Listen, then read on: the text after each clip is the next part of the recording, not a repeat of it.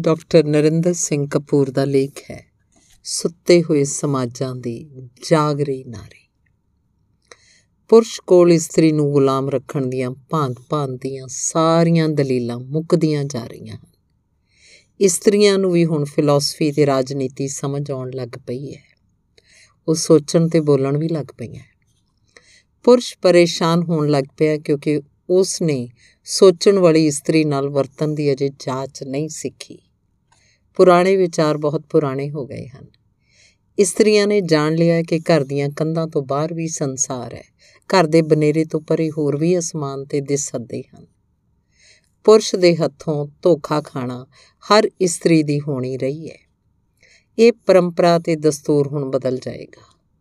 ਇਤਿਹਾਸ ਵਿੱਚੋਂ ਇਸਤਰੀ ਗੈਰ ਹਾਜ਼ਰ ਹੈ। ਸ਼ਾਇਦ ਇਸੇ ਲਈ ਇਤਿਹਾਸ ਦਾ ਹਰ ਪੰਨਾ ਲਹੂ ਲੋਹਾਨ ਹੋਇਆ ਪਿਆ ਹੈ। ਅਜੋਕੇ ਯੁੱਗ ਦੀ ਇਸਤਰੀ ਇਤਿਹਾਸ ਪੜ੍ਹ ਹੀ ਨਹੀਂ ਰਹੀ, ਆਪਣੀ ਹਿੰਮਤ ਨਾਲ ਨਵਾਂ ਇਤਿਹਾਸ ਰਚ ਵੀ ਰਹੀ ਹੈ।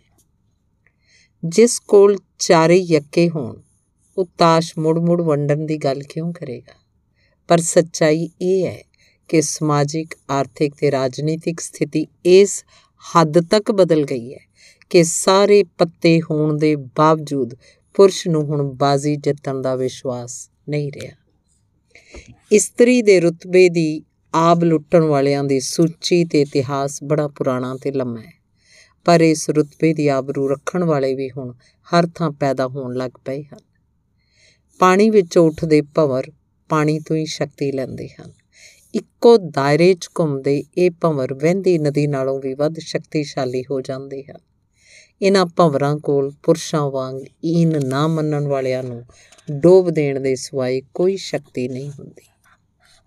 ਇਸਤਰੀਆਂ ਨੂੰ ਟੀਰੀਆਂ ਟੇਡੀਆਂ ਤੇ ਗੁਸੈਲ ਅੱਖਾਂ ਨਾਲ ਵੇਖਣ ਦੀ ਆਪਣੀ ਆਦਤ ਪੁਰਸ਼ ਨੂੰ ਬਦਲਣੀ ਪਏਗੀ। ਆਜ਼ਾਦੀ ਅਜੋਕੇ ਯੁੱਗ ਦਾ ਬੁਨਿਆਦੀ ਸੰਕਲਪ ਹੈ। ਸਾਰੇ ਸੰਘਰਸ਼ ਸੰਕਲਪਾਂ ਦੀ ਕੁੱਖ ਵਿੱਚ ਪਲਦੇ ਹਨ।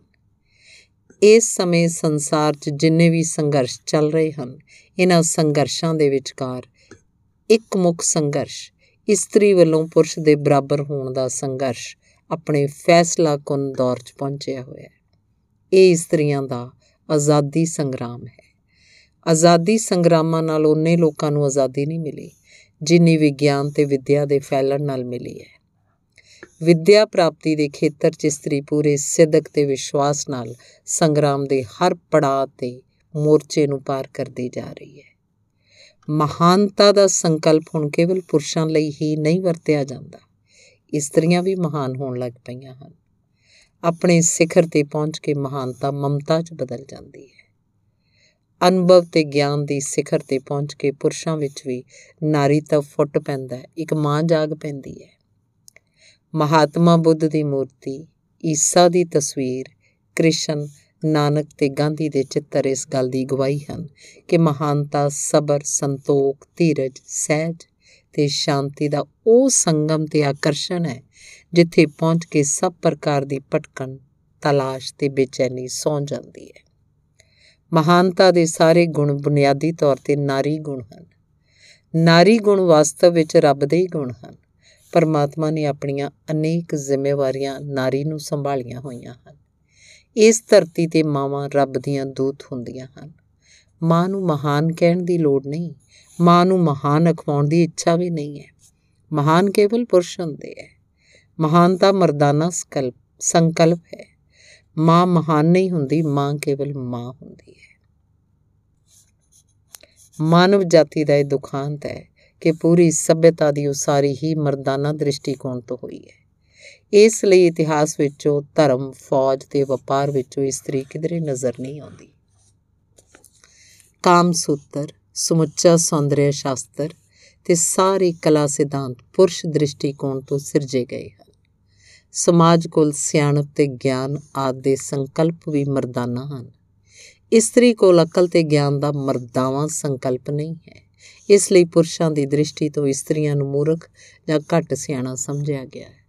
ਸਮੁੱਚਾ ਸੰਦ ਪ੍ਰਬੰਧ ਵੀ ਪੁਰਸ਼ ਦੀ ਸਰੀਰਕ ਸ਼ਕਤੀ ਤੇ ਉਹਦੇ ਹੱਥ ਦੇ ਆਕਾਰ ਅਨੁਸਾਰ ਸਿਰਜਿਆ ਗਿਆ ਹੈ। ਪੁਰਸ਼ ਦਾ ਹੰਕਾਰ ਬੁੱਧੀ ਕੇਂਦਰਤ ਤੇ ਸ਼ਕਤੀ ਕੇਂਦਰਤ ਹੈ। ਮਰਦਾਨਾ ਸਿਆਣਪ ਤਰਕ ਆਧਾਰਿਤ ਹੈ। ਕਬਜ਼ੇ ਦੀ ਭਾਵਨਾ ਮਰਦਾਵੀ ਸੋਚ ਦਾ ਤੁਰ ਹੈ। ਇਸਤਰੀ ਕੋਲ ਮਰਦਾਨਾ ਬੁੱਧੀ ਤੇ ਤਰਕ ਨਹੀਂ ਹਨ। ਇਸਤਰੀਆਂ ਕੋਲ ਭਾਵੁਕ ਸੂਝ ਹੁੰਦੀ ਹੈ। ਇਸਤਰੀਆਂ ਕੋਲ ਸਿਧਾਂਤ ਨਹੀਂ ਹੁੰਦੇ, ਫਲਸਫੇ ਨਹੀਂ ਹੁੰਦੇ, ਮੋਹ ਹੁੰਦਾ ਹੈ।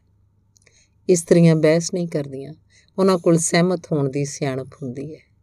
ਪੁਰਸ਼ ਲੜਦੇ ਹਨ, ਇਸਤਰੀਆਂ ਸਮਝੌਤੇ ਕਰਦੀਆਂ ਹਨ। ਪੁਰਸ਼ ਹਥਿਆਰ ਵਰਤਦੇ ਹਨ, ਇਸਤਰੀਆਂ ਪਿਆਰ ਨਾਲ ਚਾਹੁੰਦੀਆਂ ਹਨ। ਇਸਤਰੀਆਂ ਕੋਲ ਦੇਣ ਲਈ ਕੋਈ ਜਾਇਦਾਦ ਨਹੀਂ ਹੁੰਦੀ, ਨਾ ਹੀ ਉਹ ਕਿਸੇ ਜਾਇਦਾਦ ਤੇ ਕਬਜ਼ਾ ਕਰਦੀਆਂ ਹਨ। ਉਹਨਾਂ ਕੋਲ ਪਿਆਰ ਦੀ ਦੌਲਤ ਹੁੰਦੀ ਹੈ, ਜਿਸ ਨੂੰ ਦੇਣ ਵੇਲੇ, ਲੁਟਾਉਣ ਵੇਲੇ ਉਹ ਆਪਣੇ ਕੋਲ ਕੁਝ ਨਹੀਂ ਰੱਖਦੀਆਂ।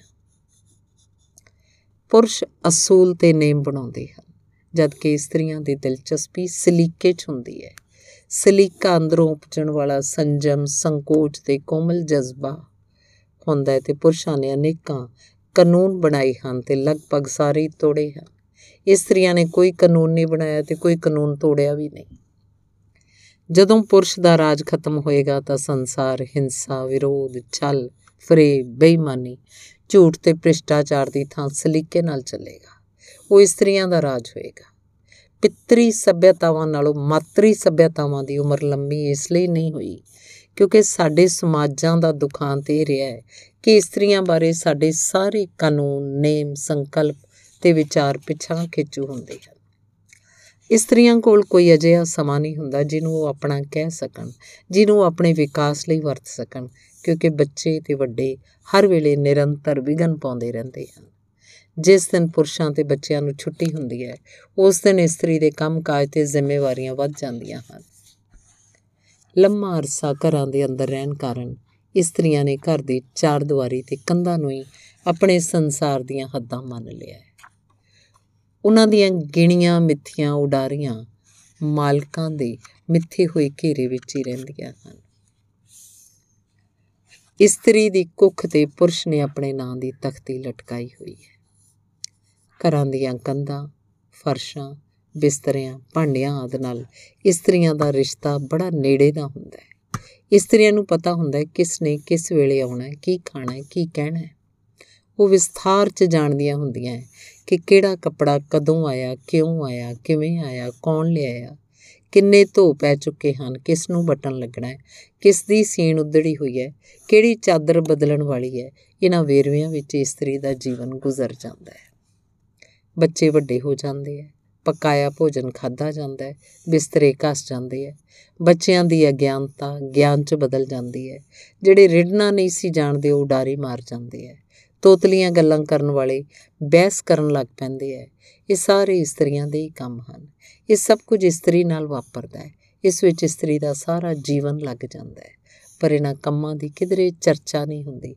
ਇਹਨਾਂ ਕੰਮਾਂ ਦਾ ਮਹੱਤਵ ਕਿਧਰੇ ਪਛਾਣਿਆ ਨਹੀਂ ਜਾਂਦਾ। ਆਪਣੀ ਸਾਰੀ ਉਮਰ ਇਸਤਰੀ ਸੰਤਾਨ ਦਾ, ਘਰ ਦਾ ਤੇ ਹੋਰ ਜੀਆਂ ਦਾ ਰਾਹ ਸਾਫ਼ ਕਰਦੀ ਰਹਿੰਦੀ ਹੈ। ਸੌਖੇ ਦਿਨਾਂ ਦੀ ਆਸ ਤੇ ਉਡੀਕ ਵਿੱਚ ਉਹ ਸਾਰੀਆਂ ਮੁਸ਼ਕਲਾਂ ਖਿੜੇ ਮੱਥੇ ਸਹਾਰ ਲੈਂਦੀ ਹੈ। ਹਰ ਰਿਸ਼ਤੇ ਨੂੰ ਬਣਾਈ ਰੱਖਣ ਵਾਸਤੇ ਇਸਤਰੀ ਨੂੰ ਪੁਰਸ਼ ਨਾਲੋਂ ਵਧੇਰੇ ਯਤਨ ਤੇ ਵਧੇਰੇ ਕੁਰਬਾਨੀਆਂ ਕਰਨੀਆਂ ਪੈਂਦੀਆਂ ਹਨ। ਪੁਰਸ਼ ਸਭਨੀ ਥਾਈਂ ਕੁਝ ਲੈਣ ਦੇ ਯਤਨ 'ਚ ਕੁਝ ਕਮਾਉਣ ਦੀ ਕੋਸ਼ਿਸ਼ ਵਿੱਚ ਰੁੱਝਿਆ ਰਹਿੰਦਾ ਹੈ ਜਦ ਕਿ ਇਸਤਰੀ ਆਪਣੀ ਥਾਲੀ ਵਿੱਚਲੀ ਚੀਜ਼ ਵੀ ਦੂਜੇ ਨੂੰ ਦੇ ਦਿੰਦੀ ਹੈ। ਪੁਰਸ਼ ਨੂੰ ਅਖੀਰਲਾ ਚੁੰਮਣ ਵੀ ਭੁੱਲ ਜਾਂਦਾ ਜਦ ਕਿ ਇਸਤਰੀ ਨੂੰ ਅਜੇ ਪਹਿਲਾਂ ਵੀ ਯਾਦ ਹੁੰਦਾ ਹੈ। ਇਸਤਰੀ 'ਚ ਕੁਝ ਦੇਣ ਦੀ ਅਮੀਰੀ ਹੁੰਦੀ ਹੈ, ਕੁਝ ਲੈਣ ਦਾ ਲਾਲਚ ਨਹੀਂ ਹੁੰਦਾ। ਪੁਰਸ਼ ਜਦੋਂ ਚਾਉਣ, ਜੋ ਚਾਉਣ, ਜਿੱਥੋਂ ਚਾਉਣ ਖਰੀਦ ਲਿਆਉਂਦੇ ਹਨ, ਇਸਤਰੀ ਨੂੰ ਆਪਣੇ ਤਨ ਦੇ ਕੱਪੜੇ ਲੈਣ ਵਾਸਤੇ ਵੀ ਪੁਰਸ਼ ਦੀ ਮਿਹਨਤ ਕਰਨੀ ਪੈਂਦੀ ਹੈ, ਉਹਦੀ ਪ੍ਰਵਾਨਗੀ ਲੈਣੀ ਪੈਂਦੀ ਹੈ। ਵਿਆਹ ਸਮੇਂ ਪੁਰਸ਼ ਨੂੰ ਨਾ ਆਪਣੀ ਸਥਿਤੀ ਤੇ ਨਾ ਆਪਣਾ ਸਥਾਨ ਬਦਲਣਾ ਪੈਂਦਾ ਜਦ ਕਿ ਇਸਤਰੀ ਆਪਣਾ ਸਭ ਕੁਝ ਲੁਟਾ ਦਿੰਦੀ ਹੈ। ਉਹ ਆਪਣੇ ਮਾਪੇ, ਆਪਣਾ ਨਾਂ, ਆਪਣੇ ਭੈਣ ਭਰਾ ਆਪਣੇ ਸਾਖ ਸੰਬੰਧੀ ਆਪਣਾ ਦੇਸ਼ ਆਪਣਾ ਸੱਭਿਆਚਾਰ, ਸਖੀਆਂ, ਸਹੇਲੀਆਂ, ਗੁੱਡੀਆਂ, ਪਟੋਲੇ, ਅਰਮਾਨ ਤੇ ਸੁਪਨੇ ਕੁਰਬਾਨ ਕਰ ਦਿੰਦੀ ਹੈ। ਪਰ ਪੁਰਸ਼ ਪਿਆਰ ਦੀਆਂ ਘੜੀਆਂ ਵਿੱਚ ਵੀ, ਫੇਰੇ ਲੈਂਦਿਆਂ ਵੀ ਕੁਝ ਲੈਣ ਤੇ ਕਮਾਉਣ ਦੀਆਂ ਤਰਕੀਬਾਂ ਸੋਚਦਾ ਰਹਿੰਦਾ ਹੈ। ਇਸਤਰੀ ਸਦਾ ਰਿਸ਼ਤਿਆਂ ਦੇ ਤਾਣੇ ਪੇਟੇ 'ਚ ਪਰੁੱਚੀ ਹੁੰਦੀ ਹੈ। ਕਿਸੇ ਗੁਆਚੇ ਜਾਂ ਟੁੱਟੇ ਰਿਸ਼ਤੇ ਨੂੰ ਵਿਸਾਰਨ ਦਾ ਢੰਗ ਹਰ ਕਿਸੇ ਦਾ ਵੱਖਰਾ ਹੁੰਦਾ ਹੈ।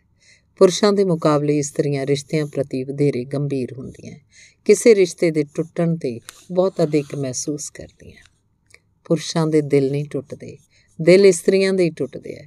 ਪੁਰਸ਼ਾਂ ਦੇ ਦਿਲਾਂ ਨੂੰ ਕੇਵਲ ਮੋਚ ਆਉਂਦੀ ਹੈ, ਜਿਹੜੀ ਲਗਭਗ ਇੱਕ ਸਪਤਾਹ ਦੀ ਉਦਾਸੀ ਉਪਰੰਤ ਠੀਕ ਹੋ ਜਾਂਦੀ ਹੈ। ਇਸਤਰੀਆਂ ਆਪਣੇ ਪੁਰਾਣੇ ਰਿਸ਼ਤਿਆਂ ਨੂੰ ਵੀ ਨਹੀਂ ਭੁੱਲਦੀਆਂ। ਵਿਆਹ ਉਪਰੰਤ ਜਦੋਂ ਇਸਤਰੀ ਪੇਕੇ ਆਉਂਦੀ ਹੈ ਅਕਸਰ ਇੱਕ ਕਾਰਨ ਉਹਨੂੰ ਮਿਲਣਾ ਵੀ ਹੁੰਦਾ ਹੈ, ਜਿਸ ਨਾਲ ਵਿਆਹ ਹੋਣਾ ਚਾਹੀਦਾ ਸੀ, ਪਰ ਹੋ ਨਹੀਂ ਸੀ ਸਕਿਆ ਤੇ ਉਸ ਪੁਰਾਣੇ ਰਿਸ਼ਤੇ ਦਾ ਸਦਾ ਲਈ ਭੋਗ ਪਾ ਦਿੰਦੀ ਹੈ। ਪਿਆਰ ਦਾ ਸਲੀਕਾ ਤੇ ਪਿਆਰ ਪ੍ਰਬੰਧ ਦੀ ਨਿਪੁੰਨਤਾ ਇਸਤਰੀ ਦੇ ਖੇਤਰ ਹਨ। ਜਿਨ੍ਹਾਂ ਸਮਾਜਾਂ 'ਚ ਸਲੀਕੇ ਦੀ ਘਾਟ ਹੁੰਦੀ ਹੈ, ਉਹਨਾਂ ਸਮਾਜਾਂ ਵਿੱਚ ਜੁਰਮਾਂ ਦੀ ਬਹੁਤਾਤ ਹੁੰਦੀ ਹੈ। ਇਸਤਰੀਆਂ ਵਿੱਚ ਸਲੀਕਾ ਵਧੇਰੇ ਹੁੰਦਾ ਹੈ। ਇਸ ਲਈ ਉਹਨਾਂ ਵਿੱਚ ਜੁਰਮ ਕਰਨ ਦੀ ਪ੍ਰਵਿਰਤੀ ਲਗਭਗ ਲੋਪ ਹੁੰਦੀ ਹੈ।